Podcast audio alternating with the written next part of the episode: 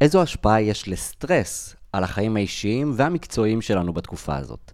מהם הביטויים של סטרס מתמשך, וכיצד נוכל לפעול כדי לצמצם אותם? על השאלות האלה אנחנו מדברים בפודקאסט הבא, בו התארחתי. הפודקאסט נקרא פיצוחים, והוא עוסק בנושא שגם קרוב מאוד לליבי, למידה ארגונית. יוצרים אותו יחד רינתיה, ברוכים לוין ואורן גילאור הנפלאים. את רינתיה אתם אולי זוכרים מפרק מספר 48 אצלי בפודקאסט. אז אני מתארח בלא מעט פודקאסטים, ובמיוחד לאחרונה אני מדבר גם על הנושא של סטרס. הנושא הזה קרוב לליבי, אני מלמד אותו, אני מרצה עליו לא מעט, והוא נושא חשוב מאוד. זה משפיע על הבריאות הפיזית שלנו, על הבריאות הנפשית שלנו, ועל היכולת המקצועית שלנו להתמקד, לקבל החלטות, להיות יצירתיים. ומה שהכי אהבתי בפרק הזה זה את הדינמיקה וטווח המחשבות והרגשות שעלו בו. זה פרק עם רגש, עם רצינות, עם היבטים מקצועיים ואישיים, ואפילו שירה והומור היו בפרק הזה. וכמעט שכחתי, גם הפכנו את השם משפחה שלי לפועל, אבל בשביל זה תצטרכו להמתין לסוף הפרק כדי להבין איך עשינו את זה. תהנו מהפרק. נגיד רגע timeline, אה, אנחנו מקליטים ביום ה-84 של המלחמה. לא, אפילו יותר. יותר? כן. אה, שאין לדעת כרגע בנקודה הזו כמה זמן היא תימשך, וזה בעצם הפרק הראשון שאנחנו מקליטים אה, מזה הרבה זמן. נכון, וזה הפרק הראשון של 2024. וואלה, נכון, כי היום הראשון בינואר, אתם בטח תקשיבו לזה עוד שנה, או לא יודעת עוד כמה זמן, אבל, אבל שתדעו רגע את הסיטואציה שבה אנחנו מקליטים. ויש לנו אורח ממש מיוחד, אורן. נכון, מי נכון? זה? מי זה? אני אגיד לך, קוראים לו שלומי חסטר, שאני קוראת לו שלומי חסטריאן, בגלל הרקע האיראני של שנינו. אבל אה, וואי, שלומי, שלומי, אתה כבר תציג את עצמך, ואני אגיד שלשלומי יש אה, פודקאסט אה, בין המואזנים, שנקרא Mindset, וזה פודקאסט שהתראיינתי עליו לפני מלא שנים, ואני, לי ברמה האישית, הוא כאילו פתח לי מלא עולמות, כי פתאום כאילו עוד קהל שמע וזה, ו... ו וזה בכלל פודקאסט מצוין ומדהים שכל פעם פותח עוד איזה צ'קרה ועוד איזה, אז תודה על הפודקאסט שלך. איזה כיף, תודה. אה, כן, הנה, זה היה הקול של שלומי. אה, ויאללה, שלומי, תציג את עצמך, ואז נתחיל את הפרק, ומה מומי וכזה. אז אני אעשה את זה קצר, אני כבר אמרת שיש לי פודקאסט בשם Mindset. נכון. מה שאני עושה היום, אני יועץ ארגוני אה, ויוצר תוכן. אה, בשתי הדברים האלה, אלה שני הכובעים שלי. מה שאני עושה כיועץ ארגוני זה הרצאות, אה, שבעצם המטרה שלהם זה לשנות mindset, סדנאות שבונות power skills, וכיוצר תוכן זה גם הפודקאסט, וגם עוזר ליוצרי תוכן אחרים, חברות וארגונים, לייצר תוכן אה, בצורה שיטתית, עקבית, בכל הרשתות. איזה מגניב. בואנה, הוא... זה יפה, אה? בואנה, היה לנו חצי שעה, אם לא יותר, אה, bonding לפני. נכון, אבל כן, הוא הציג אה, את עצמו ממש... אה, כן, כן, זה כן, אפרופו כן. אבל לא היה story. סיפור, לא... אפשר גם לעשות storytelling. רגע, אנחנו נגיד שאתה היית מנהל למידה הרבה נכון, שנים, נכון, שזה נכון. רלוונטי לאנשי הפודקאסט שלנו. זה מאוד רלוונטי. אה, אנחנו כולנו משפחה אחת אה, גדולה. נכון, נכון. אז. כמה שנים היית מנהל למידה? קודם כל, אני עדיין מנהל למידה של עצמי. אני! חושב ש... או, הנה... דרופ דה מייק, שלומי. אה, אה, כי אני חושב שבסוף, אה, אני אגיד את זה בכנות, אני כשהייתי קטן לא אהבתי ללמוד. וכשהייתי גדול הבנתי שלמידה זה כל החיים שלי. גם בעבודה, גם בחיים האישיים שלי. למידה היא המפתח להכל, לטרנספורמציה, לשינוי, להצלחה, לשגשוג. אז בסוף אה, אני לא יכול לראות את עצמי לא כאיש למידה. בוא נגיד את זה ככה. עכשיו, מה שעשיתי לפני כן, הייתי Learning and Development Manager בחברה, חברת פינטק גלובלית, אה, ניהלתי צוות של 12 עובדים, אה, החל מ-Knowledge Based Management, אה, Knowledge Support, Training ו-Professional Development, וגם קצת גם Personal Development, כאילו קצת mindset. מדהים. כן. איזה יופי. וכמה אז- שנים הפודקאסט? מ-2018, חמש וואו. וואו. אני הייתי צריך להסביר לאנשים בהתחלה מה זה מה זה פודקאסט? פודקאסט? ברור. וחברים אמרו לי, תקשיב, אבל אה, למה אין מוזיקה? למה אתה לא שם מוזיקה בין לבין? מה זה, כמו ככה תוכנית אורן רדיו? בערך הסביר לי. ב-2019 אני הסברתי לרינתיה מה. זה פודקאסט. אז? אה, כן, כן, כן. אז, אה, ו- אבל כן, אני חושב מדהים. שאחד הדברים שאני מאוד אוהב זה לזהות טרנדים בשלב מוקדם ולרוץ איתם, אז גם קריפטו זה משהו שאני אוהב, בינה מלאכותית זה משהו שצללתי. לתוכו המון. אה, צריך להיות ערני. Early adapter. זה כן. חלק מהעניין בחיים. אני חושב כמה? שכאילו, כולם רוצים את הפרדס שהם לא קנו בפתח תקווה, ב- וואי, בול, נכון? אז ממש. כאילו, די להגיד את זה, תקנו ביטקוין היום. אני יודע שאתם אה, חוששים, תקנו, בסדר. מתישהו יש אבל- יוצאים פה עם הופה, טיפים? פיננסיים, אתה לא חשבנו שזה מה לא, שיקרה. לא, לא. אבל זאת לא עצה כלכלית, שאף אחד לא יקנה, ואז נכון, יקלל שלא, זה disclaimer צריך לשים. כזה, בדיוק, המציג אה, אינו... הוא אינו יועץ פיננסי ולא ממליץ המציג היה לכם מנהל לקנות שום דבר. למידה המון שנים. בדיוק. לא יועץ- לא. פנסיוני. אבל רינתי, על מה מדברים היום? אוקיי. אז um, אנחנו בעצם, זה התחיל מזה ששלומי ואני נפגשנו לפני כמה זמן, כזה סתם הייתי כן רגע מה קורה איתך, מה קורה איתך, איזה כיף שנפגשים. דיברנו ב speed שנינו. Um, ופתאום קלטתי ששנינו מאוד דווקא התפתחנו וצמחנו uh, במסגרת המלחמה הזאתי.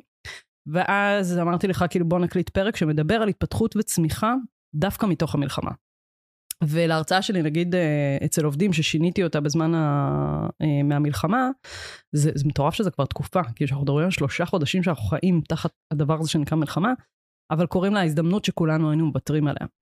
אה, כי בעצם יש פה הזדמנות, בסדר? והיא מציאות, אי אפשר כל כך להתווכח, והמציאות היא טופחת לנו יופי יופי בפנים, ומתפתחים וצומחים ממנה, אם משכילים לעשות את זה, אם משכילים, כאילו לעשות את זה נכון, חכם, להתמקד, זה וזה המטרה רגע של איך אנחנו, במסגרת ההתנסות הפסיכית הזאת, באמת, פסיכית, קיצונית, לא נורמל, לא משנה איזה כותרת ניתן לדבר הזה, איך אנחנו בעצם מתפתחים וצומחים. ואני אקריא לכם שיר. רינתיה, בוא נעשה פתיח לפני השיר. אה, אוקיי, בסדר, נשאיר אותם בזה, בסדר. בסספנשן. את רינתיה, מנהלת את לימי, חברה שהיא בית לתחום הלמידה בארגונים ומייסדת את קהילת למידה ארגונית בפייסבוק. ואתה, אורן, מנהלת גילאור הפקות למידה, חברה שמפיקה ומפתחת פתרונות למידה לארגונים. והפודקאסט הוא פיצוחים. המטרה שלנו היא קודם כל ללמוד בעצמנו, ועל הדרך גם לקדם את המקצוע ולספק רעיונות והשראה. התחלנו? יאללה. אוקיי. אז אני מקריאה לכם את השיר. בסדר? השיר קוראים ענף של עידית ברק, אני נתקלתי בו ככה באחד הפוסטים, והוא הוא ממש, עם זה אני פותחת את ההרצאות שלי לעובדים. Um, לא לטבוע, להיאחז בענף הקרוב, לא להיסחף בנהר, לבחור היטב שיהיה בהישג יד, שיחזיק את משקל הנפש לאורך זמן, ובשוך שערה לגלות שאת גזע. תגידי, יש לך כוח לקרוא את זה יותר לאט? יותר לאט? באמת? עוד פעם, כאילו, כן, באמת? סבבה, אני מקריאה לך. אבל הרבה יותר לאט. ו- ועם יותר רגש. כן. אם אפשר עם רגש כאלה. כן, אתם אבל- אמיתיים כאילו? אה, עוד פעם. לא לטבוע. להיאחז בענף הקרוב. לא להיסחף בנהר. לבחור היטב שיהיה בהישג יד. שיחזיק את משקל הנפש לאורך זמן, ובשוך שערה לגלות שאת גזע.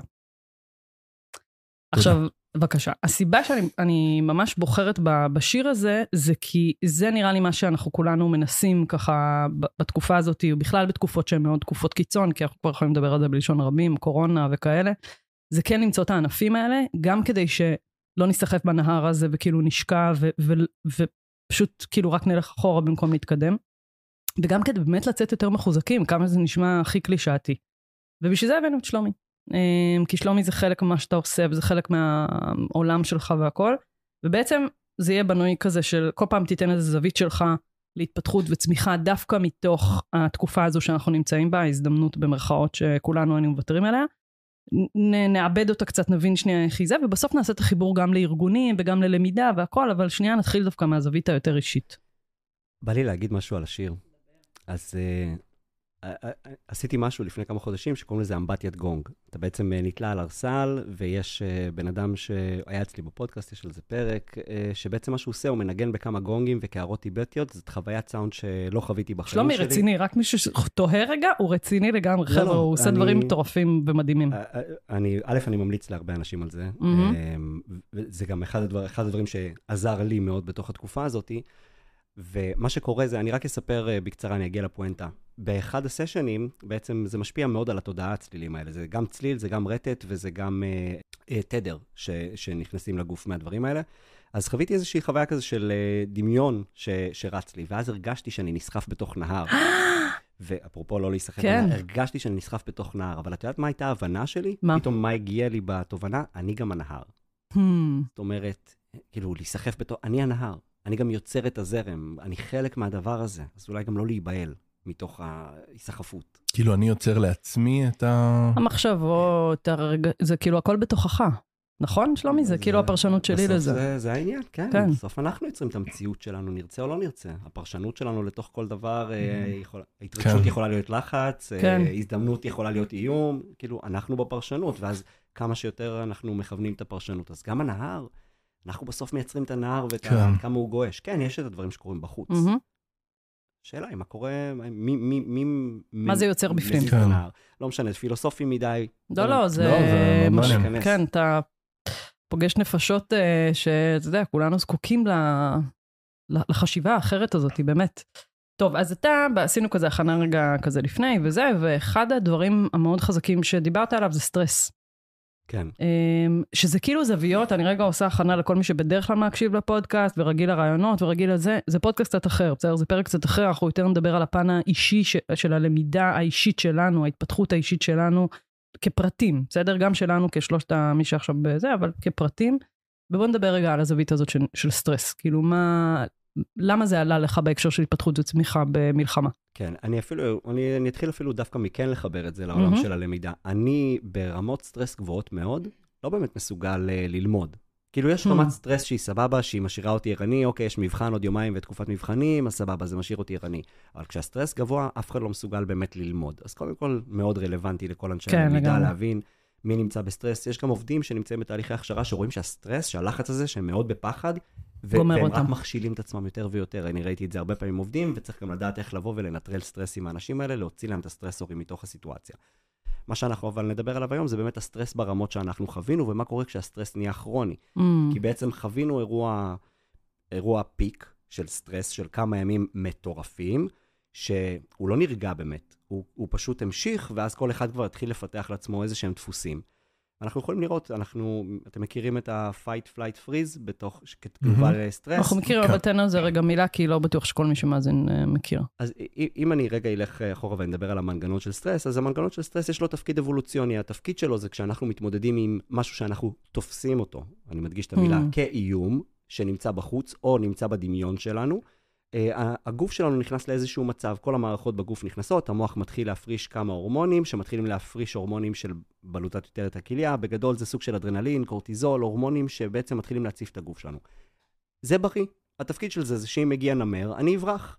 אה, אם קורה משהו שמאיים עליי, שכל הגוף שלי יהיה במוכנות להתמודד עם הדבר הזה. מהמם. גם סטרס ממצגת, אוקיי, זה גם בסדר, זה מגייס את האנרגיה שלי, זה מרים אותי, זה שומר אותי בפוקוס, זה בסדר. סטרס הוא לא דבר רע במהות שלו, צריך להבין את זה. זה עניין של מיינדסט, איך אנחנו בוחרים לפרש את התגובה שלנו לסטרס. עכשיו, מה הבעיה? כשסטרס נהיה כרוני, כמו מה שאנחנו חווינו עכשיו, התגובות מתחילות להיות קשות. אז מי שיכל להילחם, יצא להילחם. מי שעזב את הארץ ב flight, עזב את הארץ. הרבה אנשים... flight, תרתי משמע. נכון, נכון. סליחה, אה, לא כן, סתם, אה. כן, סליחה.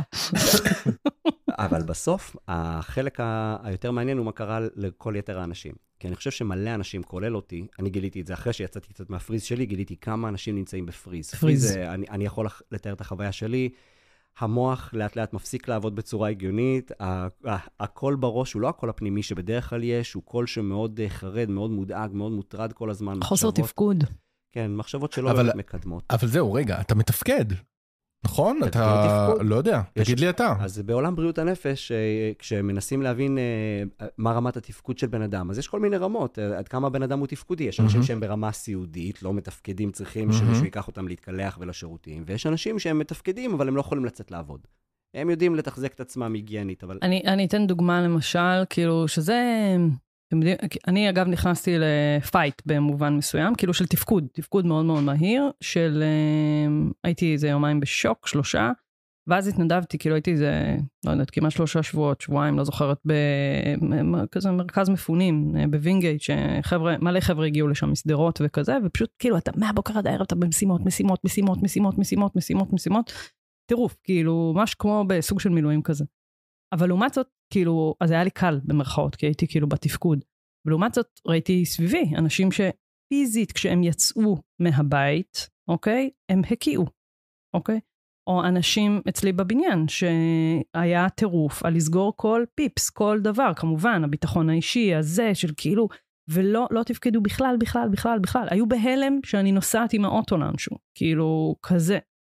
אז, אז ראיתי המון אנשים ב freeze קיצוני סביבי, קיצוני, באמת, שוב, שזו סיטואציה קיצונית, אבל ה freeze הזה הוא, הוא וואו. אז את נוגעת בכל הנקודות שבסוף אה, סטרס, אה, כשהוא ברמות היותר קשות שלו, סטרס כרוני, מהמם. אז את נוגעת בכל הנקודות שקורות. בעצם אנחנו חווים עייפות גבוהה, אנחנו חווים כאבי ראש, כאבי בטן, קשיים אה, קוגניטיביים בריכוז, קבלת החלטות, יצירתיות, אלה דברים שנפגעים, חרדה ודיכאון, אלה דברים שמתחילים לקרות. זה, אני חוויתי חוויית ייאוש מאוד קשה.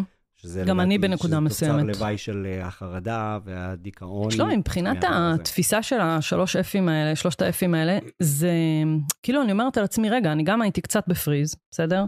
הייתי אמנם בפייט, כאילו, בזה, הפריז הגיע אחר כך, כאילו, הפרשנות של כן. התחושת ייאוש הזאת, וזה הדאון הנורא נורא גדול והחזק דווקא הגיע, כאילו, אחרי שסיימתי להתנדב. זה כאילו דברים שיכולים לקרות במקביל גם ביחד, או שהם בהכרח או-או-או. ה- כאילו הטקסטבוק מדבר על מהמם. זה שכאילו, if you can fight, fight, if you can't fight, flight, and if you can't flight, כאילו... אז אין לך ברירה. תפריז. כן, אז אלה אלה הדברים. אמ, אבל יכול, יכול להיות שכאילו אנחנו מדברים על תגובה ראשונית, של נגיד השבוע הראשון, השבועיים הראשונים, וכמו שאתה מדבר על הסיפור הכרוני יותר, ואז זה קצת אולי כן מתחיל להתערבב, אני לא יודעת. כן, גם תראי, האירוע שחווינו, הוא- יש בו כל כך הרבה רגשות. כאילו, מה, מה עברנו? כאילו, דבר, כאילו, יש פה הלם, יש פה עצב, יש פה אבל, יש פה הפתעה. שבר. אה, יש פה שבר, יש פה, יש פה פגיעה ב, בתפיסות ביטחון. תחשבי על, תחשבו על מאסלו, כן? אנחנו מהמם, כולנו מהמם.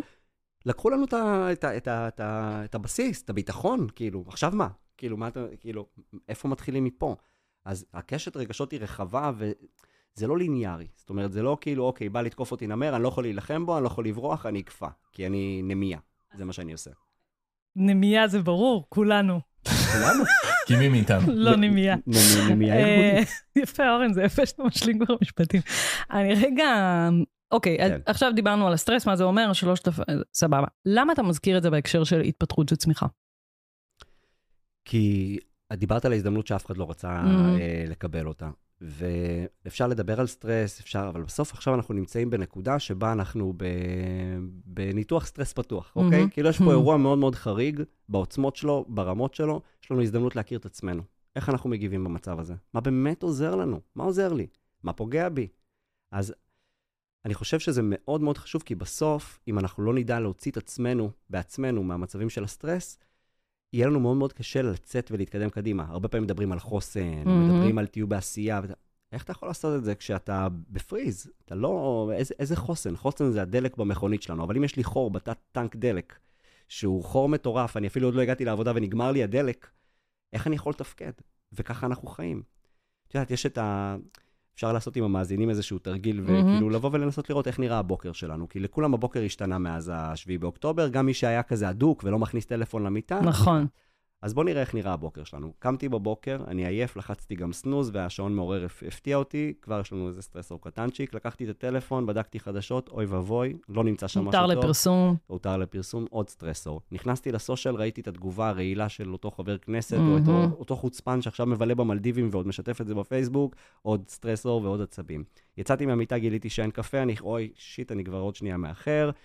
היי, לחצת אותי רק מלספר את זה, איף. אבל למי אין מקרים כאלה? אבל? נכון, זה היה בוקר אה, אז של תראי מה כולנו, קורה, אנחנו נכון. קמים, אנחנו אמורים עוד לשמור על עצמנו, על התודעה שלנו, ו- ועוד לנסות לקום טוב, אבל לא, כבר לקחנו את הטלפון, ובמקרה גם ראיתי את המייל הזה מאותו לקוח, או אותו ספק, או מהמם. אותו קולגה שעכשיו מתלונן על אה, מה. שהגשתי לו אתמול, ועכשיו כבר יש לי עוד סטרסור, ובוא נגיד, אם יש לכם ילדים, תכפילו לעצמכם, בדיוק. קיבלתם נקודות בונוס. ממש. אז תראי איך הבוקר שלנו מתחיל.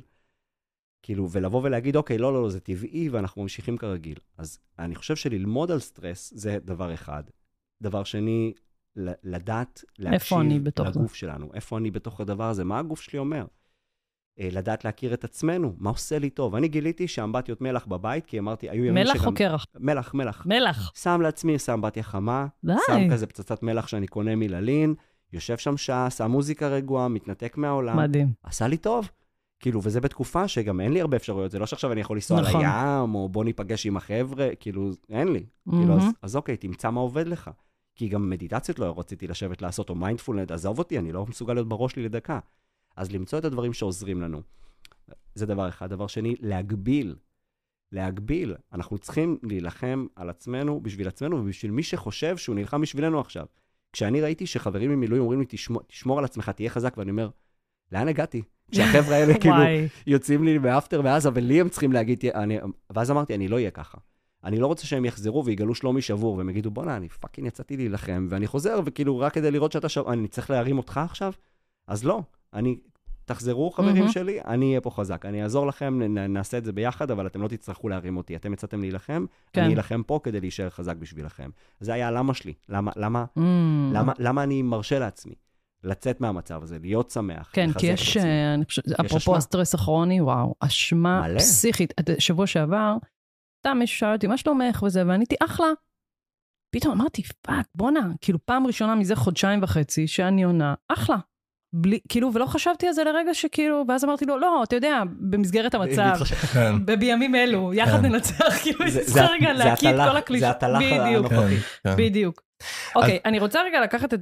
אתה רצית להגיד משהו, אני- אורן? כן, אני בבקשה. רציתי רגע לסגור את זה ולשאול שאלה בסוף. מהמם.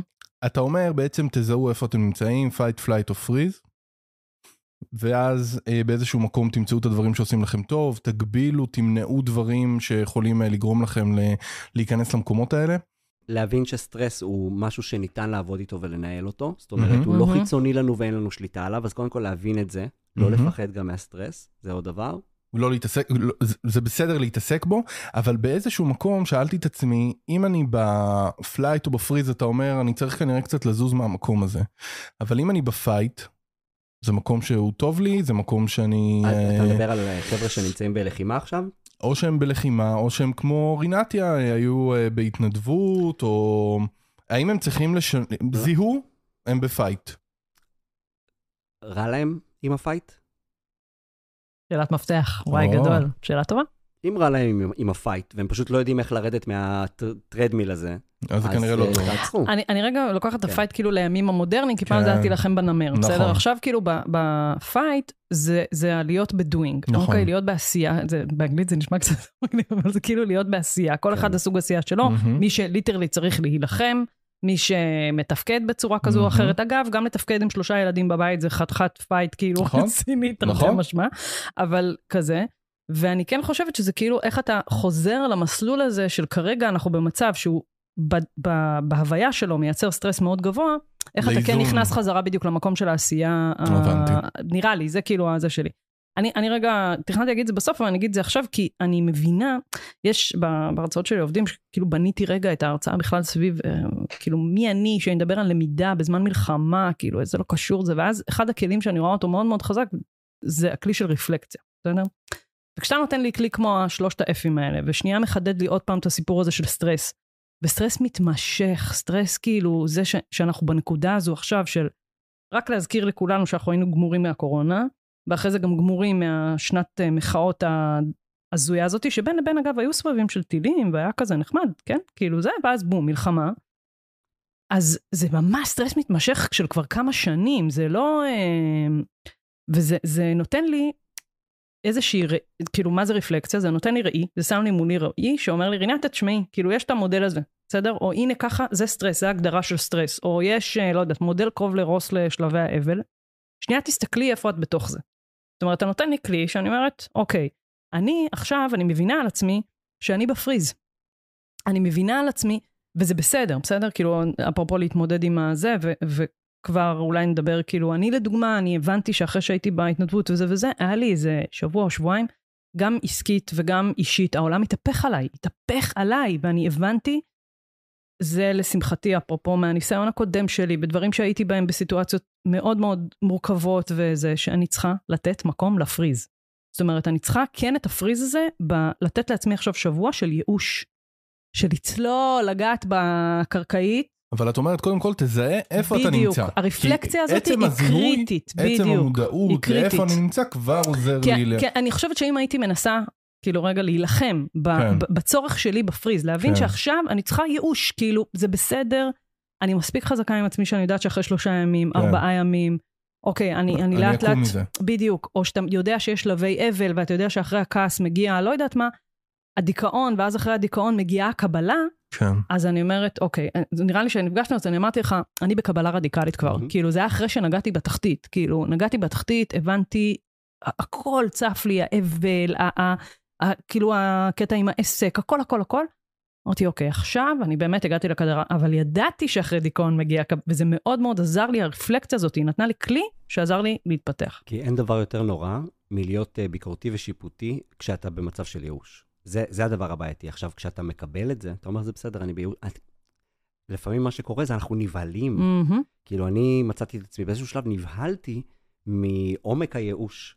אמרתי, מה, איפה זה נופל? וואו. עכשיו, אפרופו תקופות, את מדברת על עסק שלך שהוא כבר קיים, מהמם. ובתוכו נכון. היה לך מה... עכשיו, אני עזבתי לפני שנייה את ההייטק, כדי עצמאי. להתחיל, ואני כזה, אוקיי, אז התחיל בחופש הגדול, גם נולד לי ילד באפריל, אז בחופש הגדול, חמסה, מזל טוב, יאיר, כל אלה. כפרות עליו, אבל אוקיי, שלושה ילדים, אחד מהם הוא תינוק, חופש גדול, אוקיי, בוא, עזוב, את החופש הגדול, תקדיש למשפחה, זמן טוב לכור היתוך, שחרר.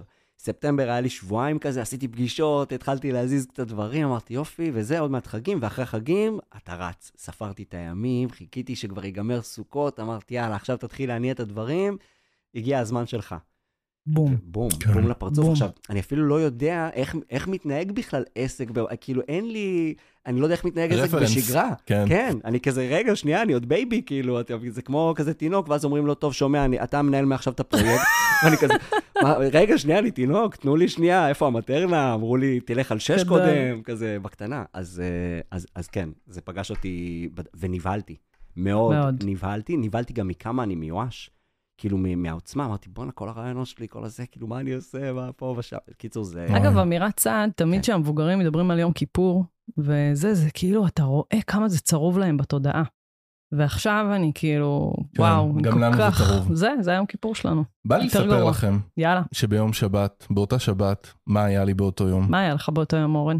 בשמונה בבוקר בערך אה, גל אה, בת זוגי מעירה אותי, אומרת לי, אורן, עד אז לא התעוררת כפרה? עד אז שמונה בבוקר, זה יום נשמע- שבת. זה נשמע בדיוק כמו הסיפור שלי, נו. כן, יום נו, שבת, אוקיי. כן, מעירה אותי, יש אה, בלאגן, טוב, פותחים טלוויזיה, מתחילים לראות, זה, מה התמונות הראשונות שאתה זוכר? סליחה שאני... את כל המסך כתום. אה, של התראות, התראות, כתום, כן. אזעקות, אזעקות. זה בדיוק למה, מה? לא, זה בדיוק? הסיפור ש- זה בדיוק הסיפור שלי. חבר'ה, זה קורה לאנשים שגרים בראש זה- העין. כן, כן. זה בראש העין קרה. אה, לא ואז, כי לא היה אזעקות שהעירו אותנו בראש אה, נכון, בראש העין לא היה? נכון, הבנתי. נכון, נכון. בדיוק. לג'חנונים של שבת בראש העין. הנה, הוא גם קם בשמונה. אפשר לקום בשמונה עם תינוק? אה, כשהאישה... מפרגנת לך. יפה. קיצור, שמונה עד תשע, טלוויזיה. בתשע, טלפון מהמילואים. אני אומר לה, מתי את צריכה שאני אגיע? כמה שיותר מהר, ואני כזה, אוקיי. ואז הרגשתי פריז. אני הולך בבית, הלוך חזור, במסדרון, וכאילו מתחיל לארגן דברים. עכשיו הדברים במחסן, כל המדים וזה וזה, ואני הולך הלוך חזור והטלוויזיה ברקע, ואני לא מצליח. ואני ב- וואו. ב- בסטרס מטורף, כי אני כאילו אומר, מה, לאן אני הולך עכשיו? עכשיו, רק אה, גילוי נאות, אני לא לוחם, ולא הלכתי לא לעוטף עזה ולא לכלום. פה בבית נבאלא כזה, נייד נתב"ג, מי שמכיר, כאילו ממש הכי בקטנה, אבל זה היה לי סטרס מטורף. ואז אה, אני חושב ששם זה בדיוק היה פריז, הגעתי למילואים, ושם פתאום, כאילו הכל בסדר. אתה בתפקוד. עול- כן, הכל עולם אחר. אה, היה קצת לחץ וזה וזה, אבל... אז אני אומר, אפרופו לזהות, נראה לי שזה התובנה, ונראה לי גם שזה זה איזשהו חוט שיוביל אותנו לאורך כל הפרק. כל פעם לזהות מהמם. איפה אני נמצא ולשיים אותו זה... כן. אוקיי, בוא נתקדם. אני אני הולכת איתך ברשותך דווקא הדבר השלישי שדיברת עליו, לא משנה, ה- כשהמוח לא עובד, בסדר? כשהמוח לא עובד, כשהמוח לא עובד, זה חזר הרבה על הזה, אני חושבת שכולנו, מישהי אמרה לי אה, ביטוי ממש אה, זה שעלה לה במלחמה, אנחנו כולנו בצמצום קוגניטיבי. כן. זה כאילו איזה טפשת פסיכית כזאת שאתה, אין, אין, אתה... או נסיגה קוגנטיבית זה גם אפשר. כן, לגמרי, זה, אתה, אתה לא זוכר דברים, אתה, המוח לא עובד, המוח לא עובד. ואז כשהמוח לא עובד, כן. הוא לא רק שהוא לא עובד, הוא עובד אה, עם פילטרים מאוד מאוד מאתגרים, כי בסוף, ה... אנחנו לא עדים הרבה פעמים לרגשות שלנו, אבל הרגשות הם אלה שצובעים את הצבע של כל המחשבות שאנחנו נחשוב. ובגלל שאנחנו לא אה, ערים באמת ל... לעומק הרגשות שאנחנו חווים, אז לפעמים אנחנו לא... קשה להבין למה, איך הגענו למחשבות האלה. איך הגענו לזה שזה הדפוס שאני חושב עליו, זה הפטרן. ו... אז זה דבר אחד. בשבילי המוח לא עובד, זה לא הצלחתי לשמוע את הקול הפנימי שלי. זאת אומרת, Mm. לא הצלחתי, איך שלומי חושב. כל, כל מה שיש לי בראש זה כאילו, אני רק שומע פרשנים וחדשות ו- ו- ו- ו- ופחדים ועדויות. הכל נכנס לי לתוך המוח, ובימים הראשונים זה היה אינטנסיבי. מאוד. ולא הצלחתי להבין בכלל איך נשמע הקול שלי. Hmm. כאילו, זה, זה, זה היה, זה, זה, זה העוצמה של מה זה המוח לא עובד בשבילי. אמ, ואני חושב שלנסות לפתור אה, בעיה עם אותה כלים שגרמו לה, זאת אומרת, לפתור למוח את הבעיה עם אותו, אותם כלים שגרמו לו לבעיה, זה לא עובד. אה, ולכן אני חושב שאחד הדברים איך שעזרו זיהית לי, שהמוח שלך לא עובד? כשאמרתי, אני לא מצליח לשמוע את הקול הפנימי שלי, ככה אני לא נשמע. אבל, אבל רגע, אני חושב שלומי, אתה נמצא ברמת אה, מאוד מודעות גבוהה. מאוד מאוד גבוהה. שאלה, אני שמע, אתה. מבחינתנו אי שם בהודו עכשיו על קצה של הר. כן, לא? קצת. אני בניתי לעצמי נכון. אה, הודו פנימי. אני, מדהים. אמרתי לכם לפני כן, אני לא הייתי מסוגל להמשיך לחיות על הטיימליין הקולקטיבי. אה, שפשוט אה, פירק אותי. אז בניתי לעצמי את ה... אז, אז, אז השאלה היא בעצם, האם יש אנשים שהם אה, אה, ביום-יום שלהם לא שומעים את הקול הפנימי שלהם? כי זה נשמע לי משהו ש... לא? ברור, נראה לי ברור. נכון? ברור. אני הייתי פעם בסשן טיפולי, ומטפלת שאלה אותי, אוקיי, אז מה את מרגישה? ו- ואתה לא יודע. תקשיב, אני- אני חמש דקות יושבת מולה, כן. ואני אומרת לה, סבבה. היא אומרת לי, לא, מה את מרגישה? איפה בגוף את מרגישה את זה? אומרת לה, אבל אני בסדר. והיא חוזרת על זה כמה פעמים, ואני בהלם, אני לא יודעת מה כאילו לענות יש לה, זה היה איזשהו מזמן, חוסר כן, אבל... מודעות, אז... אה, אתה, זה נורא, כאילו אתה אומר, אני מרגיש את הגוף שלי, אני מרגיש את הזה, אני יודע שאני, לא הקול הפנימי שלי כן. ככה נשמע, אתה, אתה, זה מדהים שאתה אומר את זה, אני חושבת שזה... אני יודע לשיים את זה. כן. אני יודע להגיד איפה זה נמצא. אבל זה אפרופו להגיד שאנשים. אחרים לא יודעים להגיד שלא טוב להם. זה קשה לי להאמין. מה? שאנשים לא ידעו לעצור אתה ולהגיד כאילו לא לא- טוב אתה לי. לא עוצר. קודם כל זה אתה לא תלוי עוצר. באיזה עוצמה. בדיוק, קודם לעצור. קודם אתה לא עוצר בכלל, אתה- בדואינג. אה, שלומי. כמה שנים יש לך את הפודקאסט אמרנו? חמש שנים. אתה כל היום. מראיין, אתה בהתפתחות מתמדת בסטרואידים. זה לא התפתחות, זה המודעות לדעתי. כאילו, אה, זה גם ההתפתחות כמובן, אבל זה קודם כל להיות מודע למה שקורה לי, לדבר עם עצמי, להקשיב לעצמי. שלומי כאילו פתאום אומר, חסר לי הקול הפנימי שלי. כן. אם אני לא מדבר עם עצמי ביום-יום, אז לא חסר לי שום דבר, כי זה לא היה שם לפני. אז אפשר להסתכל על זה בצורות אחרות, אפשר, או, אפשר, אפשר. לנסות לראות, אפשר להסתכל על הסימפטומים, אוקיי? אם, מהמם. אם בדרך כלל, אז בגלל זה אני שאלתי לא אותך, עייף. איך אתה יודע שכאילו, שוב, אנחנו שמים לזה שם קוד. נתנו את הרפלקציה fight, זה מהמם. עכשיו, אתה אומר, יש פה סיטואציה שהמוח לא עובד. מהמם. איך אנחנו מזהים שהמוח, לא משנה, שוב, כשם קוד, בסדר? משהו לא עובד. מעבר לזה ששוב, זה, זה קיצון, ואתה מבין שבאמת זה, אוקיי, עברו שבועיים, נגיד, אפשר מתחילת לעשות את זה המלחמה, יותר שלושה. פרקטי. בוא נסתכל על ההתנהגות, אוקיי? מהמם. כאילו, יש את הכמה לבלים. אז בואו נצא מהאמונות, מחשבות ורגשות, כן. נתייחס להתנהגות. איזה דברים אני לא מצליח לעשות מהמם. בגלל המצב שלי, אוקיי? שבדרך כלל אני עושה אותם בלי בעיה. זה, זה פתח, אוקיי? כאילו, נגיד אני לא מדבר... להירדם בקלות, או להירדם, נקודה, להשלים בכלל. משימות בצורה מסודרת, מהמם. לשמור על פוקוס, לשמוח. דברים שבדרך כלל אולי יש לי שמחת חיים ואני לא מוצא אותה תקופה מהמם. מסוימת. אז, אז לנסות אולי לענות על השאלה הזאת, כאילו שפה לא צריך הרבה מודעות, כי כאילו זה נטו נכון. להסתכל מה אני עושה, נכון. ומה קשה לי מאוד לעשות היום, שפעם לא היה לי קשה. אבל זה כאילו כן לדעת לחבר את זה, כי אולי זה קשור לזה, אולי זה קשור גם לדברים אחרים, אבל אבל לעשות אני את חושבת הקישור. שזה בדיוק, כאילו, כן, אתה אתה אמרת, כן. זה, אנשים לפעמים לא עוצרים. נכון. אני שנייה צריך לייצר לעצמי מצב שבו אני שנייה עוצר. אה, אצלי זה היה נסיעות, אגב, בנסיעות כאילו, נסעתי לווינגייט, חזרתי מווינגייט, נסעתי לווינגייט, חזרתי, זה היה זמן רגע שלי לחשוב, כאילו באמת שנייה רגע, חזרתי לשאלה הזאת שהיא שאלה אותי, מה את מרגישה?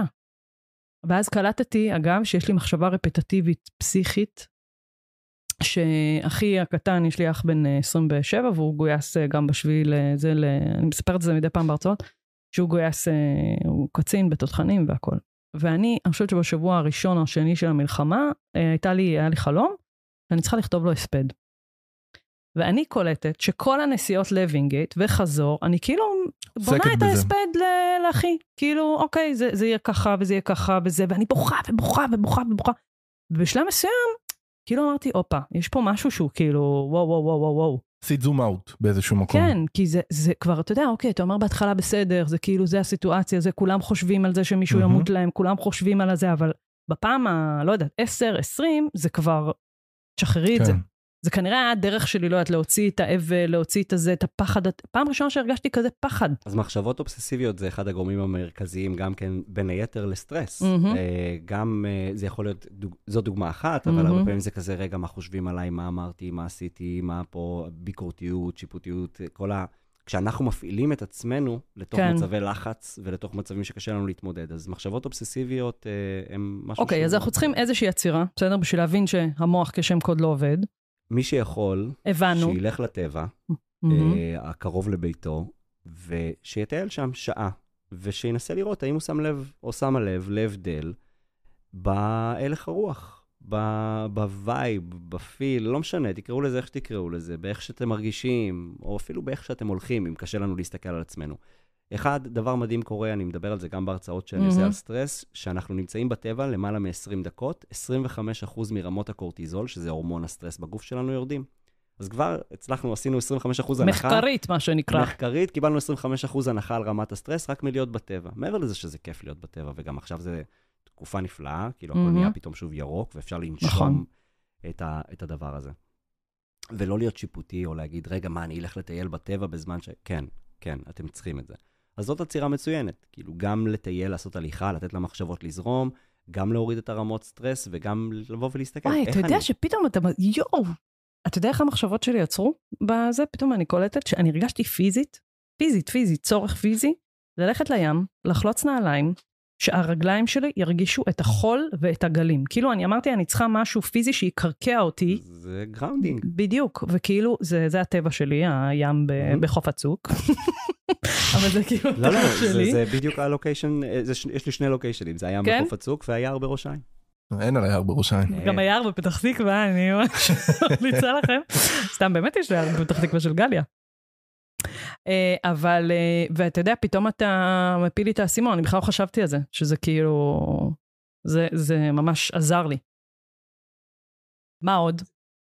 אמרת כאילו, רגע, אני צריך כאילו ל- לעשות משהו עם הגוף, משהו עם ה...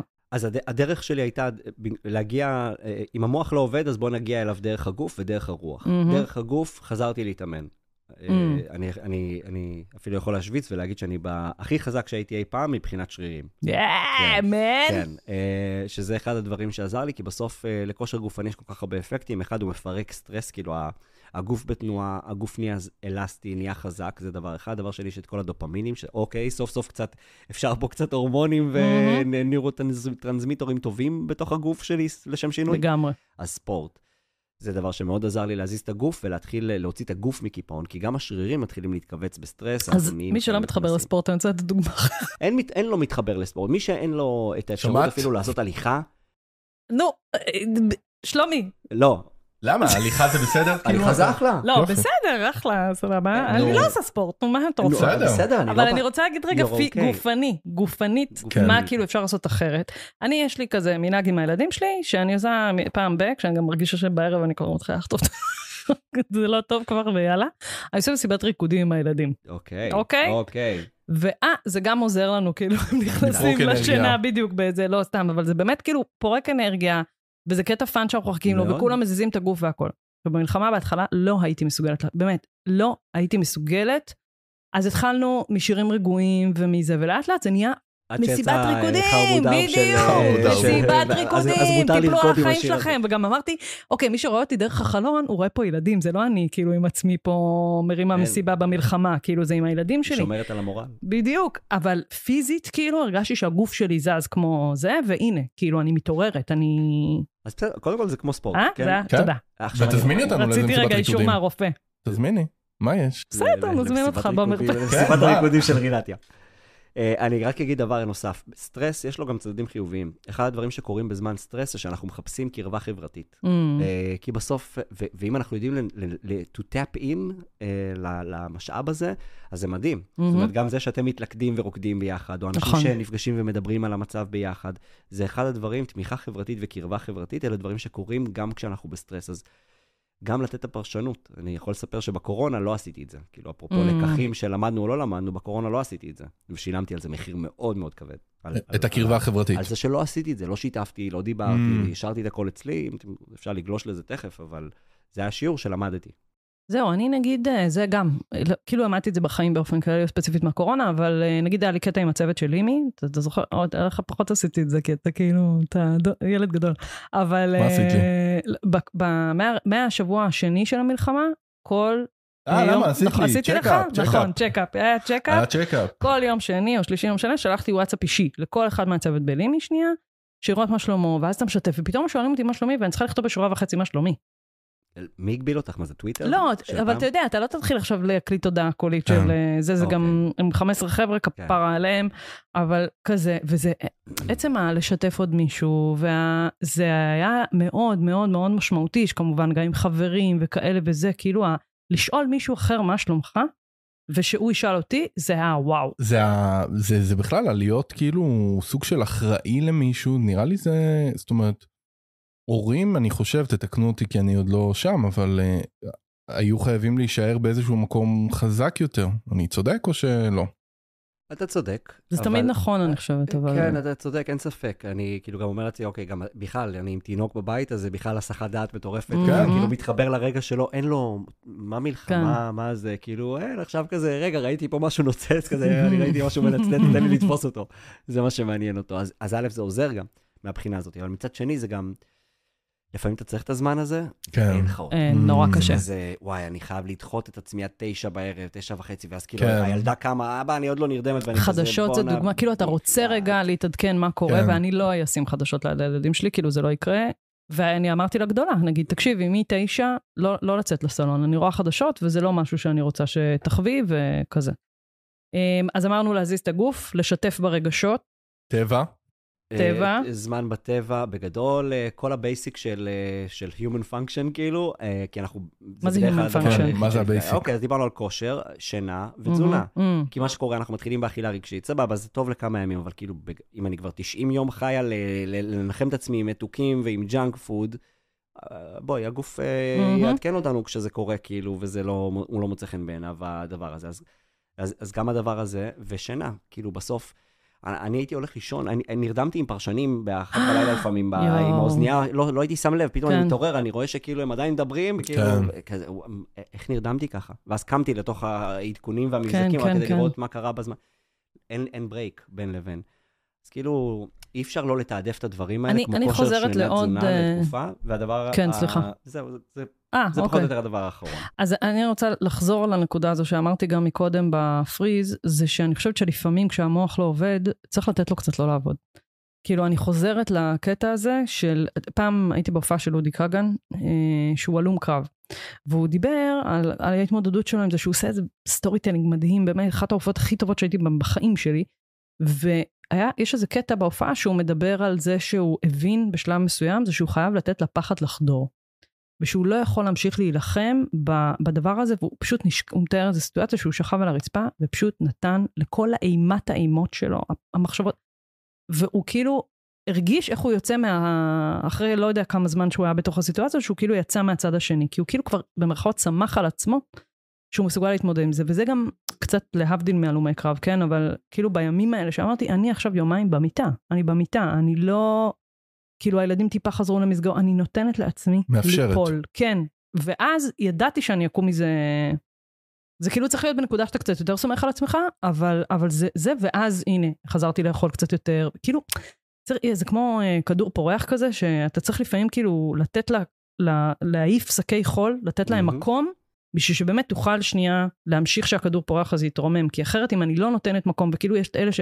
יהיה בסדר, יהיה בסדר, יהיה בסדר, אל תדאגו, אל תדאגו, אל תדאגו, מה לא לדאוג? כאילו, היה פה כאילו, אה, צריך לעבור דרך הרגש, אחרת הוא יפגוש אותנו בדיוק, בסיבוב הבא. בדיוק. הוא יגיד, אין בעיה, בסדר, תתכחש אליי עכשיו. אז אני- כאילו לך ליער, בסדר? תצרח את חיי, היה איזה איבנט בפייסוק, כן. שאתה זוכר את זה? נפגשים ב... נפגשים בסוף המלחמה, לצרוח ביער. באיזה יער אה, בן שמן. אה, בן לצרוח. בסדר, לצרוח ביחד. אוקיי. שקטו, וואי, גדול, בא לי. לעמוד, אה, לצרוח. מה התאריך? אין תאריך. אין תאריך, זה בדיוק הקטע. וזה. מוביל אותנו, שלומי, כן. נכון? ונכון. לדבר הבא, של גם ה-unlearn, גם הזה, תתאר רגע איך זה, כי אתה בעצם, כולנו נראה לי מבינים את זה כבר, אין שש אחרי מלחמה. לא יש שש אחרי מלחמה. לא. תסביר איך אתה רואה את זה. אה, פרשננו פה, שלומי חסדר. תראי, מניסיוני רב השנים באירועים טראומטיים לאומי- לאומיים, אני יודע להגיד בוודאות, כן, מוחלטת. כמובן. לא, תראי, אין שש אחרי המלחמה זה נכון. אני, אחד הדברים שהחלטתי זה שא', אני יוצר לעצמי timeline נפרד. אני יוצר לעצמי בועה משלי, אני לא יודע לחיות לצד המצב הזה, אני חייב ליצור לעצמי timeline נפרד. אבל זו החלטה שהגיעה רק אחרי שקצת יצאתי. מתוך ה- ה down ומתוך השוחות ה- ה- של הרגשות היותר קשים. ואני קצת מנסה לראות איך אני לא מעביר פה מסר כפול, כי מצד אחד בא לי להגיד, it's okay, you're okay. לא משנה איפה אתם, לא משנה איך אתם עכשיו, אם אתם שומעים את הפרק, בלי שיפוטיות, בלי ביקורת עצמית, אתם בסדר. אתם ב freeze, אתם ב fight, אתם ב flight, אתם לא טיפלתם בעצמכם 90 יום, you're okay. אז זה קודם כל. ומהצד השני, צריך להבין שאף אחד לא בא להציל אותנו. וצריך להבין שלא יודיעו לנו מתי מותר להיות שמחים שוב. וצריך להבין שלא יהיה זיקוקים כמו המעבר מיום הזיכרון ליום העצמאות, שהוא מעבר מאוד חד בכוונה, כדי שלא מהמם. נשקע, אז שמהר מאוד נדע, מפה צריך לשמוח ממש חזק. אין את זה. גם, גם אין שבעה קולקטיבית שאנחנו מבינים, מעכשיו צריך לקום. בס- בסוף נכון, השלושים גם יש נכון. תפקיד של מישהו שקוראים לו, נכון. הוא אמור לגעור בך, נכון? שאם מהמם. אתה, שתצא מהבית, השבעה- תתחיל, לך תסתפר, כן, לך תעשה כן, דברים. כן. לא יעשו את זה עבורנו. חושב שכל בן אדם, לא משנה איפה הוא נמצא עכשיו, וזה בסדר איפה שהוא נמצא עכשיו, צריך להבין, הוא היחיד שיוביל את עצמו למצב שהוא רוצה להיות בו בהמשך. למצב שבו כשהחיילים חוזרים, באיזה מצב אני נמצא? איפה, איזה, איזה בן אדם הם פוגשים? ואף אחד לא, כאילו, אנשים יכולים לעזור לנו, זה מאוד לא מתחבר. ל-unlearn שאתה מדבר עליו, עוד מעט נסביר רגע כן. את הכוונה של זה, אבל שוב, אנחנו כאילו רגילים לחשוב באיזושהי פרדיגמה של שש אחרי המלחמה. כאילו אם אתה מסתכל רגע, חוץ ממלחמת. ההתשה, אתה מסתכל על מלחמות אחורה, ואתה אומר, אוקיי, יום כיפור, מלחמת יום כיפור, הייתה 21 ימים. בסדר? עכשיו אולי אני טועה, וזה הכי לא ויקיפדיה מה שעשיתי עכשיו, אבל בגדול, אם אני זוכרת נכון, ששת הימים, בסדר? כאילו היה את הגונג הזה, שאמר, זה כאילו ככה אנחנו רגילים, ופתאום אנחנו בסיטואציה, אגב, שאם רגע אני לוקחת אותה לזום אין לחיים באופן כללי, שהשינויים והפיקים האלה, בכל מיני וריאציות, בסדר? פתאום AI, לא שאני משווה, כן? אבל מלחמה, והשיבושים האלה, זה מדובר כבר מזמן, כן? אבל העוצמה והקצב שלהם ימשיכו להיות מאוד מאוד מאוד חזקים, כי העולם מת- באמת מתחרפן, כאילו זה לא סתם אנחנו, אני יודעת שאנחנו נשמעים לזה, זה עכשיו. הקצב הזה, בסדר? הוא מכתיב מכולנו לחשוב קצת אחרת. שוב, כי התבנית שלנו זה שהמלחמה תיגמר, זה הזה ננה, ככה אנחנו רגילים. אז זה מוביל אותי לזה, תסביר רגע את ה-unlearn הזה, מה זה אומר? אני, אני רגע אתייחס למה שאת אומרת, כי אני מדבר מהמם. עליו גם uh, לא מעט במקומות אחרים, על ה... זה שה mega skill הכי גדול היום זה אדפטיביות. אפשר לקרוא לזה גמישות קוגניטיבית, אג'יליות מנטלית, יש לזה מלא שמות. בסוף, היכולת שלנו להסתגל מהר מאוד בעולם החדש, זה ה mega skill הכי מהמם. גדול. אחד הדברים שבאים אחריו זה בעצם יכולת למידה. עכשיו, אנחנו הרבה פעמים מסתכלים על למידה בתור דבר אה, אדטיבי. בואו נוסיף ללמידה שכבר קיימת, בואו נוסיף עוד, עוד ועוד ועוד. כשבעצם הדרך הכי טובה לחשוב על זה זה ארון בגדים, אוקיי? כמה פעמים קרה לכם שאתם uh, מחפשים עכשיו משהו ללבוש, ואז אתם אומרים, אבל אין לי מה ללבוש, ואז אתה, כאילו, ומישהו צועק לכם מהצד, אבל כל הארון שלכם מלא בגדים, כאילו, מה זה אין לי מה ללבוש? מכירים את הסיטואציה? כשיש לנו מלא בגדים בארון, אנחנו לא מוצאים מה ללבוש, מה מתאים לנו. ובמיוחד אם עכשיו אני בא ואומר, בא לי לרענן את המלתחה, בא לי להיות uh, לוק חדש, אין לי מקום בארון. אם אני לא מפנה מקום בארון, קשה לבנות משהו ואגב, חדש. אתה תלבש 20 אחוז, זה כאילו אתה תתלבש על ה... תרתי משמע, על נכון. ה-20 אחוז האלה שהכי נוח לך, והכי זה, והכי זה, ואתה לא תשים לב לכל העוד 80 אחוז, כי אתה באמת לא מסוגל להכיל את זה. כי לא בחרתי. נכון. כי, ב, ב, כי באף שלב לא הוצאתי דברים החוצה ואמרתי, זה כבר לא משרת אותי. אז מה זה נכון אומר? גם ללמידה. מה זה אומר? זה אומר לנסות לראות איזה דפוסים למדנו בעבר ולא משרתים אותנו היום. נעשה את זה יחסית פשוט. אני אתן את הדוגמה שכבר דיברתי עליה מהמם. מקודם. בקורונה, אה, הייתי בדפוס שלמדתי אותו בעבר, שבא ואומר, אה, אני לא, לא, לא משתף, אם קשה לי, אני אתמודד, אני יודע להסתדר לבד. זה שירת אותי, כמעט אה, 36-7 שנה עד הקורונה. שירת אותי, ידעתי להסתדר לבד, וזה אף פעם לא שילמתי על זה מחיר. מהמם. בקורונה שילמתי מחיר יקר. מה קורה כשאני לא משתף? מה קורה כשאני לא מטפל בעצמי, כשאני מרגיש שלאט לאט אני נכבה ונסחף וחושב שיהיה בסדר. אז זה היה אה, לשחרר למידה ישנה. ה-relearn זה מה אני אמור לעשות, מה באמת עזר לי בקורונה. אז זה היה ה-relearn, מה עוזר לי במצבים כאלה, איך אני אמור להגיב במצבים כאלה. זה לא real, זה re-learn. כן, כאילו למידה למידה מחדש. מחדש. למידה מחדש של איך אני צריך או רוצה מהמם. להגיב בסיטואציות מסוימות. וזה דורש לנקות. כאילו לפני זה זה לפעמים. דורש לנקות, כי אחרי זה יש, אה, זה, זה פשוט רעש. זה פשוט רעש. זה כאילו, זה כמו אה, אזהרת אלרגנים. אה, זה עשוי להכיל בוטנים, אוקיי? זה עשוי להכיל את הדפוסים נכון. הישנים שלי. לא, זה קצת כל- פינוי-בינוי כזה. בדיוק. אז כדאי, הרבה יותר קל לעשות, מאשר תמ"א. מהמם. כאילו שרגע, הדיירים עוד גרים שם, זה מאוד מורכב. אז קודם כל, אנחנו רוצים לפנות, להבין איזה למידה שלמדנו בעבר כבר לא משרתת אותנו. דבר שני זה מה הלמידה החדשה, מה עכשיו כן ישרת אותנו, והדבר השלישי זה לחפש הזדמנויות להטמעה. אז אני, אפרופו ההזדמנות שאף אחד. לא ביקש, אז קיבלתי עוד הזדמנות, ואז ראיתי שאני מגיע לאותו מצב קצת כמו בקורונה, מצב שבו אני בדרך כלל יחסית אופטימי ויחסית כזה עם אנרגטי, ויש לי כזה vibe כזה ש... גבוה. מדבק. מהמם. חיוני. חיוני. גבוה, ואני מהר מאוד, לי מאוד קל לראות מתי אני לא באלמנט שלי, סבבה, אפשר להגיד יום-יומיים אני לא שם, אבל כשזו תקופה, אני מהר מאוד שם לב לזה.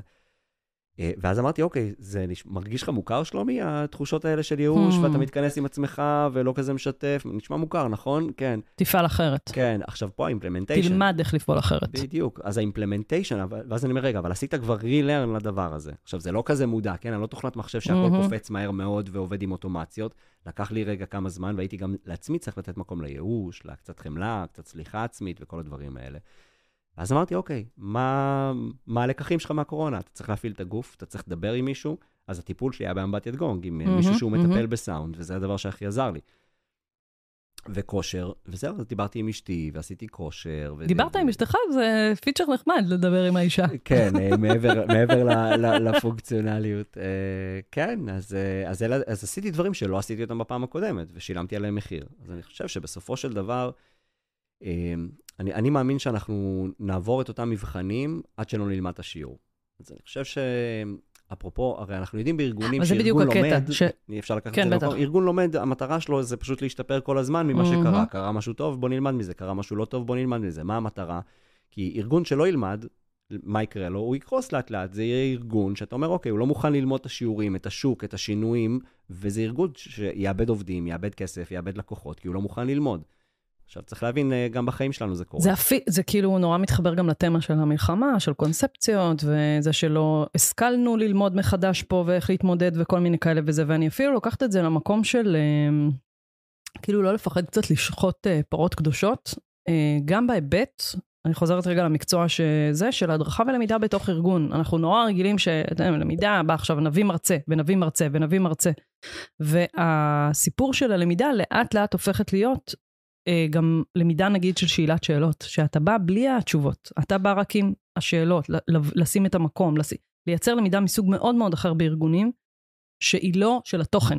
אוקיי, התוכן נובע מאנשים, התוכן יוצא מאנשים, חוכמת ההמון, לא משנה, השיתופיות היא המהות, ושם קורית הרבה למידה. אז זה גם, שנייה רגע, לעשות כאילו, להוציא את השקע מהתקע, או הפוך, את התקע מהשקע, אה, בשביל שאני אוכל להתחבר מחדש לדבר הזה. זה מאוד מתחבר לי ל-unlearn, ורגע להסתכל ולהגיד, אוקיי, הגיע הזמן לעשות פה אחרת, חדש.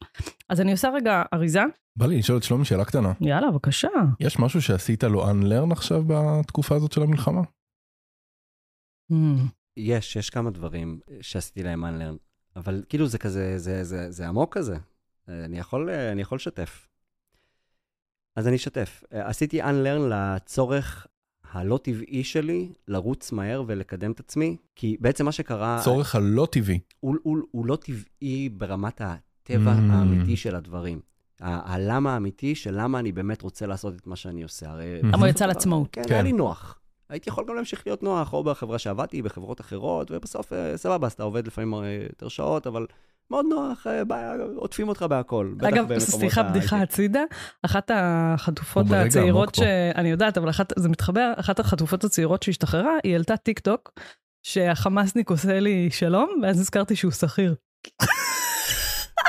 כאילו איזה גאונה. וואי, למה? היא עצמאית? אבל כאילו התפיסה היום של הצעירים, זה כאילו, אתה יודע, כן. שיש משהו בשכיר שהוא נורא, כאילו, זה כאילו נכון, יכולת להישאר במקום המאוד מאוד מאוד נוח הזה. כן, מאוד נוח. ושוב, שפיתח אותי המון, כן? כאילו, אני לא בא ברור. להקטין את הדבר הזה, אבל בס- ב- בסופו של דבר קיבלתי החלטה. עכשיו, ההחלטה הזאת היא לא החלטה שהיא כלכלית, או זה, היא החלטה של uh, מה הדרך חיים שלי, של כמה חופש אני רוצה, כמה בא לי. לעשות דברים שמלהיבים אותי, ולעשות דברים ש... עם אנשים שבא לי לבחור אותם ו- וכאלה. העניין הוא שכשיצאתי, אז מהר מאוד רציתי להוכיח, מהר מאוד רציתי לרוץ ולהיות עסוק שוב. ובאחד הדברים ששמתי לב בטיפול זה שבעצם למדתי, אפרופו מה הלרן שלי היה, זה שכשהפכתי מסטודנט אה, תפרן לאיש משפחה עם ילדה, זה היה מעבר של שבוע בעצם. כאילו, או לא היה מעבר. כאילו, עד, עד נקודה מסוימת בחיים שלי הייתי סטודנט תפרן וזה היה מגניב. פתאום כשנולדה הילדה הראשונה לפני עשור, אמרתי לעצמי, זה לא מגניב. אני כאילו, אוקיי, יש לי תפקיד חדש פה. ואז בעצם מה שעשיתי, נהייתי מהר מאוד עסוק. אמרתי, אוקיי, אני הולך לעבוד, אה, גם מפרנס. נהייתי מרצה באוניברסיטה בנוסף למה שעשיתי, והייתי עושה גם שיעורים פרטיים, כי אמרתי, אני רוצה לדאוג למשפחה שלי. אז בעצם מה הייתה הלמידה שלי? להיות מהר מאוד עסוק וביומן עמוס ובפעילות, זה מה שיבטיח לי את השקט הכלכלי שלי. מהמם. עכשיו, בעשר שנים האחרונות, לשמחתי הרבה, קרו המון המון דברים כלכלית אצלי, כאילו גם ברמת הביטחון שיש לי עכשיו, הרשת הכלכלית שיש לי, יש לי בית משלי, מהמם. קרו המון דברים טובים, אבל עדיין הייתי באותה למידה של אז, מהמם. והיא כבר לא משרתת אותי, ואפילו לא הייתי מודע אליה עד כמה היא מניעה אותי, לת... תפעל, תזוז, כן. כי מה יקרה? עכשיו, יש לי פה צמיד שרשום עליו אמורפטי, תאהב את הגורל שלך, לא משנה מה קורה, לא משנה מה קורה, היקום הוא לא נגדך, הוא איתך. ולא הצלחתי לראות את זה בכלל. איך אתה רוצה להגיד לי שהיקום איתי ואני עם הצמיד של אמורפטי, מאמין שהגורל שולח לנו את מה שאנחנו צריכים לקבל? וזה... עד שהתחלתי לשחרר. עד שאמרתי, מהמם. אוקיי, אתה עדיין הנהר, אתה עדיין הקייק בתוך הנהר, והבנתי גם מאיזה מקום הלחץ הזה לפעול, רגע, ושמתי לעצמי שעוני חול, רגע, עד הזה אני רוצה ככה וזה, ועל מה זה ישב? על למידה קודמת, על הרצון להוכיח שהנה, שלומי יצא מלהיות הייטקיסט לעצמאות, ותוך שלושה חודשים כבר הגיע לככה וככה. למי כן. אני מנסה להוכיח את זה? מי, מי בודק לי את החשבון בנק? מי... רגע.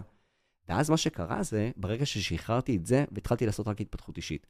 עשיתי לעצמי אה, בניית 12 ממדעי החיים. אז התחלתי קורס דיגיטלי של 30 ימים, שבו אני פתאום מסתכל על החיים שלי במקרו. התחלתי, אני עושה את הכושר, את האמבטיית גונג, אני עושה יוגה בבוקר. התחלתי לעשות uh, קורס דיגיטלי של צ'קרות, וכאילו למדתי על, ה- על הצ'קרות ואיפה דברים יושבים בגוף. פתאום אמרתי לעצמי, איזה מוזר, וקצת לא נעים לי להגיד את זה, אבל איזה מוזר שזאת אחת התקופות הכי מעניינות. אמרת לי, אתה כאילו באת, אתה על אני הר מזדהה בהודו. איתך. אתה על הר בהודו. כאילו, פשוט יצרתי לעצמי בועה קטנה, שבה אני עושה את הדברים, ואמרתי, למי אני צריך להוכיח משהו? מהמם. איזה טוב לי עם עצמי לרגע, שנייה, בסדר, בא לי לעשות דברים בעולם החיצוני, אבל קודם כל שיהיה לך טוב. אז זאת הייתה... ה-unlearn שלך. ה-unlearn וה-relearn. עכשיו, למה כן. זה קרה? איפה הדברים קורים? כי אתה הסתכלת על הדבר הזה גם כהזדמנות, אוקיי? וכי היו לך המון המון כלים שהשכלת להשתמש בהם דווקא בתקופה שהיא באמת פסיכית, פסיכית, פסיכית, פסיכית. אני מאוד מאוד מזדהה איתך, כי אצלי אחרי הנפילה הגדולה הגיע, אני, זה כאילו גם לי, לא נעים לי כאילו להגיד את זה, אבל אני מרגישה יותר גזע מאי פעם, כאילו באמת באמת חזקה. כי אני, אפרופו ה-unlearn שלי, כאילו אני הגעתי לנקודה שבה אני אומרת, אוקיי, תפסיקי לנסות לשלוט בדברים. אין שליטה, בסדר? אין שליטה, וזה שחרר אצלי איזשהו, כאילו, כי אני תמיד מנסה, וטה-טה-טה, וזה, ולוז, ועניינים, וזה. אין שליטה, נשמה. ותקבלי את זה שאין שליטה, תאהבי את זה שאין שליטה, ומפה, כאילו, וזה הוריד לי איזה משקולת כזאת מהגב, והרגשתי דווקא שבתוך האין שליטה הזאתי, וואלה, כאילו, אני, זה, זה, אני כל הזמן שואלת את עצמי את השאלה, זה משהו שאני מסוגלת להשפיע עליו? לא. אוקיי, לא מסוגלת להשפיע, אז סבבה, אני משחררת את זה, יש גורל, הוא, אני מסוגלת להשפיע על זה, אני הנהר, אני אשפיע על זה. זה כאילו ממש היה ה-unlearn שלי מה... ולכל המאזינים שלנו שעדיין לא חשבו על ה-unlearn שלהם, נכון. תכף הפרק נגמר, וכמוני, לכו תעשו את אתה זה, רואה איך הוא עושה תחשבו על איתנו זה. תיאום ציפיות תוך כדי הקלטה, זה כן, יפה, נכון? כן. ברור, יפה, בטח. מכניס את זה. יפה, כן, זה יפה. רינת, תסכמי לנו. בבקשה, אנשים כבר רוצים ללכת למצוא את ה-unlearn את שלהם. ה-unlearn שלהם. טוב, אז בעצם פתחנו בהזדמנות ובשיר של עידית ברק של רגע ענף, כדי לגלות שאנחנו גזע, כדי לא להיסחף בנהר, מי הנהר? או כן להיסחף נכון, ולא או כן להיבהל. להיסחף, בדיוק, אבל שיש לי, יש לי במה להאחז, בסדר? יש לי במה להאחז. אה, דיברנו על שלוש זוויות לדבר הזה של גם הסיפור של הסטרס, גם העניין של המוח לא עובד, מה אני צריך לעשות את זה, כאילו, בסטרס דיברנו על העניין של רפלקציה, הכלי הזה המאוד חזק שעוזר לנו, אוקיי, זיהיתי, אני בנקודה הזאתי, עכשיו מה כדאי לי לעשות בשביל לצאת מתוך הסיטואציה הזאתי, ואז דיברנו על ה-unlearn, ה-relearn, מה אני עושה בתוך זה, לשחרר דברים מסוימים, גם, ולהבין מה שחררתי ומה למדתי חדש, וכאילו, גם פה אני כל הזמן באדפטציה מתמדת כזאתי. אמ, אני אתן רגע שנייה את הזווית של למידה בארגונים, אוקיי? כי מה שאנחנו עשינו עכשיו בעיניי הוא חלק מהלמידה שאנחנו צריכים לתת לה מקום בארגון. שוב, אני אומרת, זה לא הלמידת תוכן הרגילה של הנה קורס, או הנה מרצה, או הנה זה, או הנה זה, אלא לתת לאנשים אוויר, אוויר, להוציא אוויר, לדבר על הדברים, זה בסדר, ואז לעשות לזה רפלקציה של הנה הכלים שהשתמשנו בהם, הבניה, יש את המודל מעגל הלמידה של קולב, אז מעגל הלמידה של קולב מדבר על זה שיש התנסות, אני רגע עושה רפלקציה למה למדתי מההתנסות הזאתי, מבנה את זה, בסדר? לאיזשהו מודל, לאיזשהו כלי, לאיזה זה, ואז כאילו חוזר חלילה. אז ההתנסות זה המציאות עצמה, ההזדמנות הזאת, שוב, שהיינו זה, הנה בוא נעשה רפלקציה, עיבוד. תשחררו עיבוד, שנייה רגע תשימו את זה באיזה שהם שמות, הבניה להנה כלי, הנה זה, ההבניה יכולה להיות אישית, של הבנתי שהגונג עובד לי, הבנתי שהזה עובד לי. כן. ההבניה יכולה להיות גם איזשהו מודל, לא משנה משהו, ואז חוזר חלילה, וזה מעגל של התפתחות מאוד מאוד חזק ו, אה, וטוב. אמ, אני אחבר את זה לעוד דבר אחרון, של צמיחה פוסט-טראומטית, מושג מחקרי שחוזר על עצמו מאוד חזק בעולמות של חוסן, שאנחנו כולנו ב-level כזה או אחר בסוג של טראומה מהמלחמה הזאתי, ואפשר לראות דרך מחקרים שדווקא מתוך תקופות כאלה, מחקרית אנחנו יכולים לייצר שינוי חיובי אם אנחנו משכילים להשתמש בדברים האלה שדיברנו עליהם, אז יש פה גם אה, בית מחקרי לכל מה שדיברנו עליו, ונראה לי גם אנחנו היינו זקוקים לדבר הזה. כן, אני גם אוסיף שכל מי שחווה את הדבר הזה כטראומה, אה, אחוז גבוה מאוד, אני לא זוכר את המספר הזה, אני לא אגיד סתם, אבל באחוזים של, לדעתי איפשהו סביב ה-90 אחוז, לא יפתחו פלוס אה, פוסט-טראומה. 90 ומשהו אחוז. לא יפתחו, אז יש בזה גם אה, משהו מרגיע, ואני רוצה להוסיף עוד דבר אחד, לזכור גם את הלמה, למה לעשות את הדברים האלה, למה אני, בשביל מי אני רוצה להיות חזק, בשביל מי אני רוצה להיות שמח, אוקיי? כאילו, בסוף קשה לנו, אנחנו מרגישים אשמים על הדבר הזה. אני, אני, קצת לא נעים לי להגיד את זה, אבל גם האנשים שמתו, ואנשים שנמצאים בלחימה עכשיו, מה הם היו רוצים שאני אהיה? כן. אחרי 90 ימים, מפורקים, שבורים או מתחזקים נכון. וצומחים.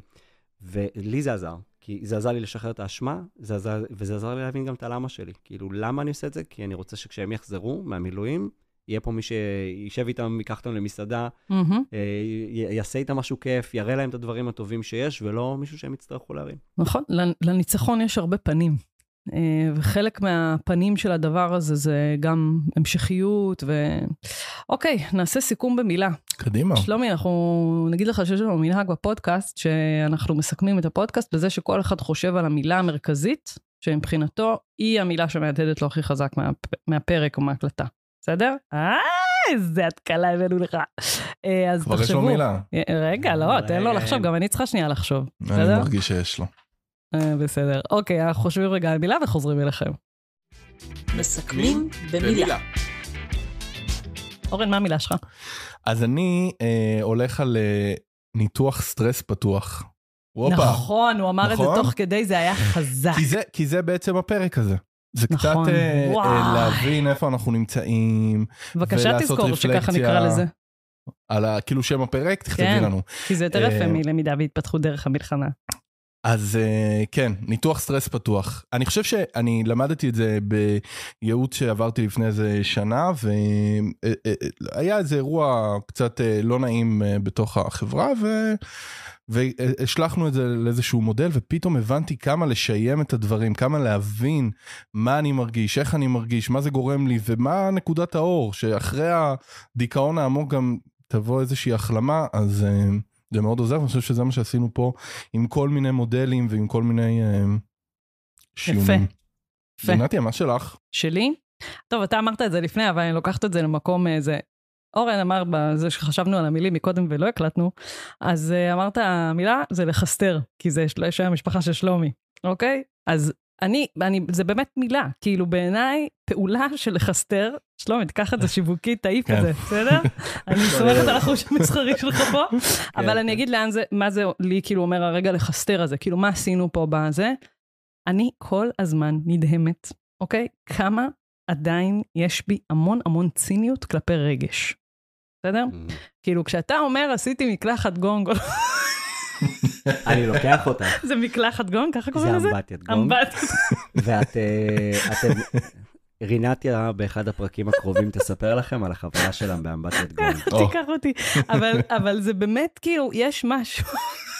אני פשוט מדמיין את רינתיה בתוך האמבטיית גונג, לא, ומישהו אתה עושה גם לה תראה את ככה. המבט שלה, כשהיא. תספר על זה בפעם הבאה, תראה, ת- תגיד, תשמע, היא כזה תהיה כזה המבלד כזה, היא תגיד, כן. תשמע, אני הייתי צינית, אבל תשמע, שלומי, מה שזה עשה. מדהים, מדהים. חיסרת אותי לחלוטין. בדיוק, אבל זה בדיוק על לחסטר, כי כל פעם שאני נפגשת עם שלומי, והוא אומר לי, זה מילים כאלה רוחניות גבוהות, אני, אני מקלפת עוד שכבה, בסדר? ואני, כאילו, עם כל העבודה שאני עושה על עצמי וזה וזה, אני מקלפת עוד שכבה של להיכנס טיפה יותר לעומק, ולא לפחד להגיד את הרגש, ולא לפחד להגיד, וואלה, קבלה רדיקלית, ולא...